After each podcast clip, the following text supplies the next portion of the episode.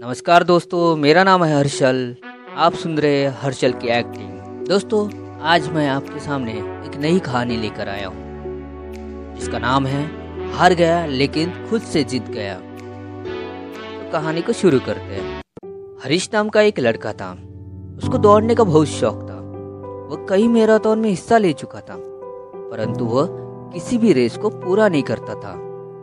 एक दिन उसने ठान लिया कि चाहे कुछ भी हो जाए वह रेस पूरी ज़रूर करेगा। अब रेस शुरू हुई। हरीश ने भी दौड़ना शुरू किया। धीरे धीरे धीरे पर सारे धावक आगे निकल रहे थे। मगर अब हरीश थक गया था और रुक गया।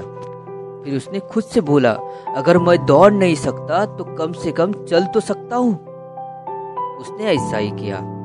वो धीरे धीरे चलने लगा, मगर वह आगे ज़रूर बढ़ रहा था।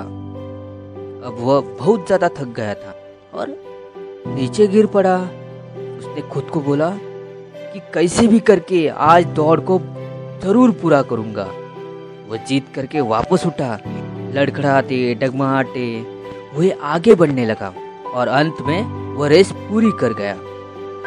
माना कि वह रेस हार गया, लेकिन आज उसका विश्वास चरम पर था, क्योंकि आज से पहले रेस को कभी पूरा नहीं कर पाया था। वह ज़मीन पर पड़ा हुआ था। क्योंकि उसके मांसपेशियों में बहुत ही खिंचा हुआ था, बहुत ही दर्द हो रहा था। लेकिन आज वो बहुत खुश था, क्योंकि आज वह हार कर भी जीत गया था। तो दोस्तों, हमें इस स्टोरी से क्या सीख मिलती है? दोस्तों, हम भी तो इस तरह की गलती करते हैं। अपने जीवन में कभी भी अगर कोई परेशानी होती है तो उस काम को हम हम नहीं करते, छोड़ देते। आप स्टूडेंट हो जॉब वर्कर हो हाउस हो ये बात ध्यान रखना। तो हमें हरीश की कहानी से यही सीख मिलती है कि लगातार आगे बढ़ते रहे तो एक दिन हम हार कर भी जीत जाएँगे। छोटे छोटे कदम बढ़ाते जाओ और आगे बढ़ते जाओ। यही सफलता का नियम है। छोटे छोटे कदम बढ़ाते जाओ और आगे बढ़ते जाओ।